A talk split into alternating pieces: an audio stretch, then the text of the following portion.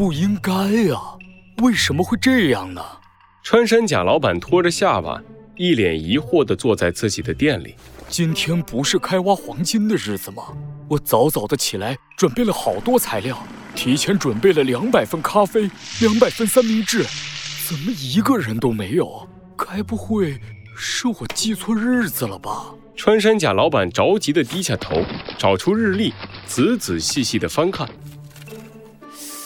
没错呀，就是今天呀。该不会又出什么意外了吧？咖啡店门口的门铃响了起来。穿山甲老板激动地抬起头：“欢迎光！咦，怎么是你们？”猴子警长和小鸡墩墩坐在离穿山甲老板不远处的餐桌前。猴子警长伸出手指了指多出来的一张椅子：“老板，来三杯咖啡，三份三明治，让我们坐下来好好的聊一聊吧。”罪恶藏在谜题之下，真相就在推理之后。猴子警长探案记：黄金与月亮五。哦，原来是这样。穿山甲老板听猴子警长讲述了金雕与岩羊的冲突，无奈的摇了摇头。我说怎么没人来我店里吃午餐呢？所以，穿山甲老板。我们来这儿是想向你了解一下关于金雕的过去。唉，好吧。穿山甲老板喝了一口自己做的咖啡，长长的叹了一口气。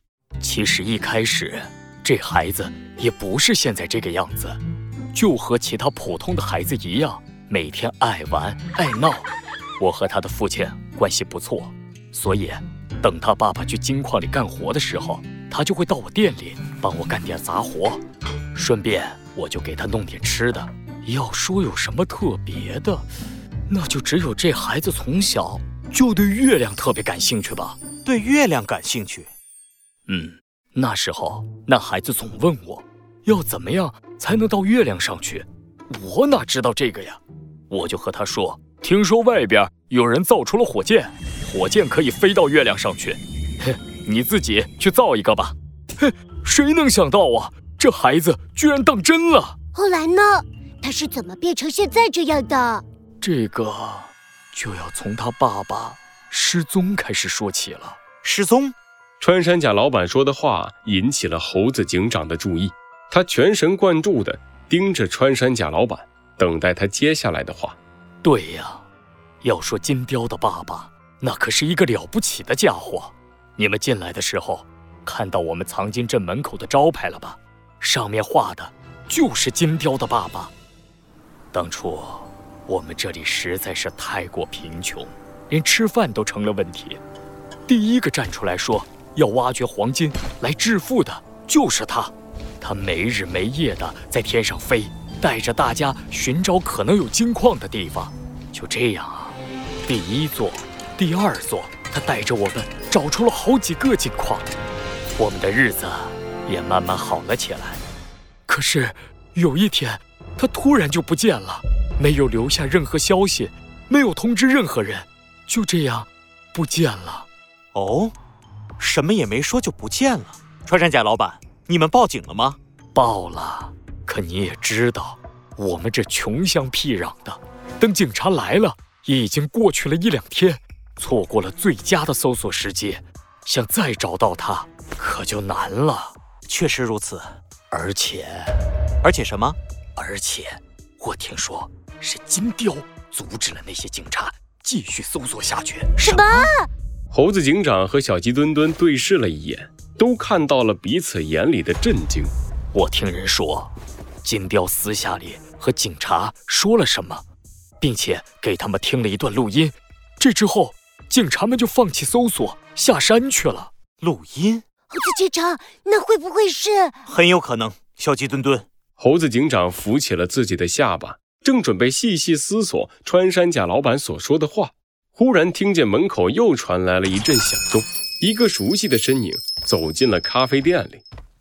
老板，好久没喝过你家咖啡了，我来回味一下。咦，又是你们！严阳一脸不爽地看着猴子警长和小鸡墩墩，自顾自地找了个吧台前的位置坐了下来。今天可真倒霉，到哪儿都能看见让人心烦的家伙。哎，老板，要一杯咖啡。哎，好嘞，来了来了。穿山甲老板站了起来，打算为岩羊准备咖啡。猴子警长看着岩羊的背影，突然想起了一件事。哎，穿山甲老板，你管他叫岩羊前辈对吧？当时藏金镇挖矿的时候，岩羊有参与吗？有啊，那个时候岩羊前辈和金雕的爸爸可是好搭档。每次金雕的爸爸发现矿之后，岩羊前辈就会先去勘察，确定没问题了，才会带上我们去挖矿。说起来呀，他们俩也真是辛苦。其他人还有休息的时候，他们俩不是在工作，就是在去工作的路上，真是叫人佩服。这样，我记得你说过，岩阳他离开过藏金镇一段时间，他是什么时候离开的？你还记得吗？这个我有点记不太清楚了。不过我肯定就在金雕的爸爸失踪之后。老板，干嘛呢？这么半天还不把咖啡给我？想渴死我呀！来了来了，不好意思，啊来了。穿山甲赶紧走到吧台，为岩羊准备咖啡。猴子警长默默地在桌上放下了一叠现金，和小鸡墩墩一起走出了咖啡店。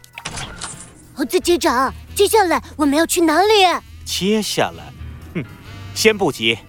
小鸡墩墩，我有一个猜想，不过要验证它，还需要你的帮助。好的，猴子警长。终于走了，这两个烦人的家伙！岩羊用余光观察着猴子警长和小鸡墩墩，等确定他们离开之后，才拿起咖啡杯喝了一口。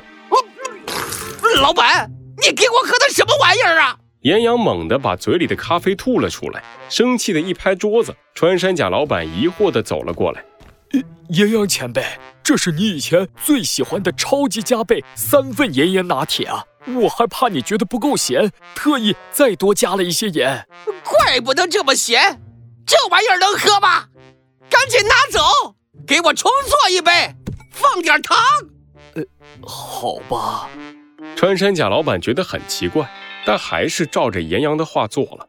可是严阳接下来的话却让他露出了更加疑惑的神情。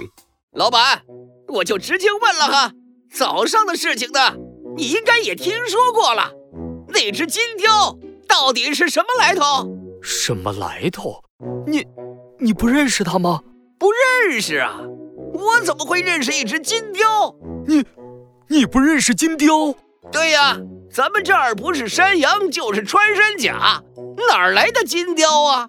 今儿我还纳闷呢，这家伙从哪儿冒出来的？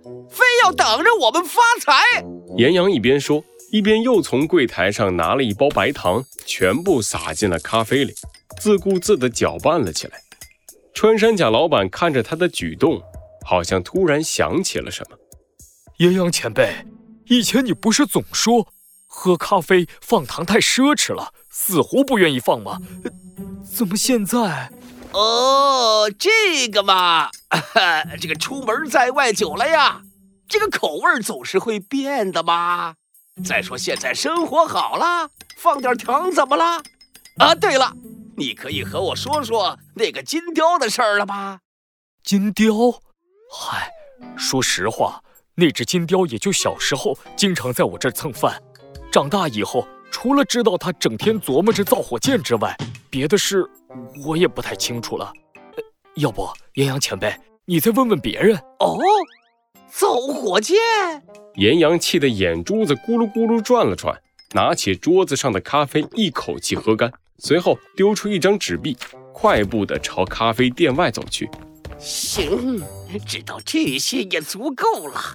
爱于世的金雕，我倒要看看那座矿和你的火箭到底哪一个更重要。